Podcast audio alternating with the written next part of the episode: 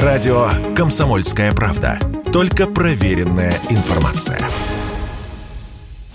В России стали меньше покупать ноутбуков. По итогам третьего квартала продажи этих устройств упали на 55%, пишет коммерсант по данным компании Marvel Дистрибуции. При этом сильнее всего просили продажи в корпоративном сегменте, объяснил радио «Комсомольская правда» ведущий аналитик Mobile Research Group Эльдар Муртазин. Корпорация госкорпорации, частный бизнес, коммерческие закупки. Их нет в силу разных причин. Компания экономит, поэтому в ближайшее время мы увидим, что рынок действительно упал сильно, половину. Восстановление будет, э, наверное, со второго квартала следующего года в мире.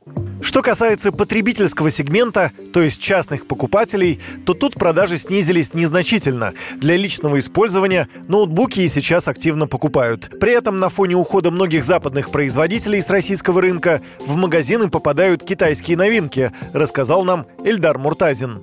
В потребительском сегменте выросли продажи китайских компаний которые нарастили, ну, больше пяти новых брендов. А, они интересны по соотношению цена-качество, но при этом эти машинки назвать универсальными нельзя. Они заточены под конкретные задачи. То есть это печатная машинка, браузер, недорогие достаточно. Средняя цена ноутбука при этом упала полтора раза год года. Многие эксперты считают, что в нынешнем снижении сыграл роль отложенный спрос. В период пандемии россияне закупились ноутбуками, что называется, впрок. Во время локдауна продажи гаджетов значительно выросли. И в новых устройствах потребитель пока не нуждается. Юрий Кораблев, Радио «Комсомольская правда».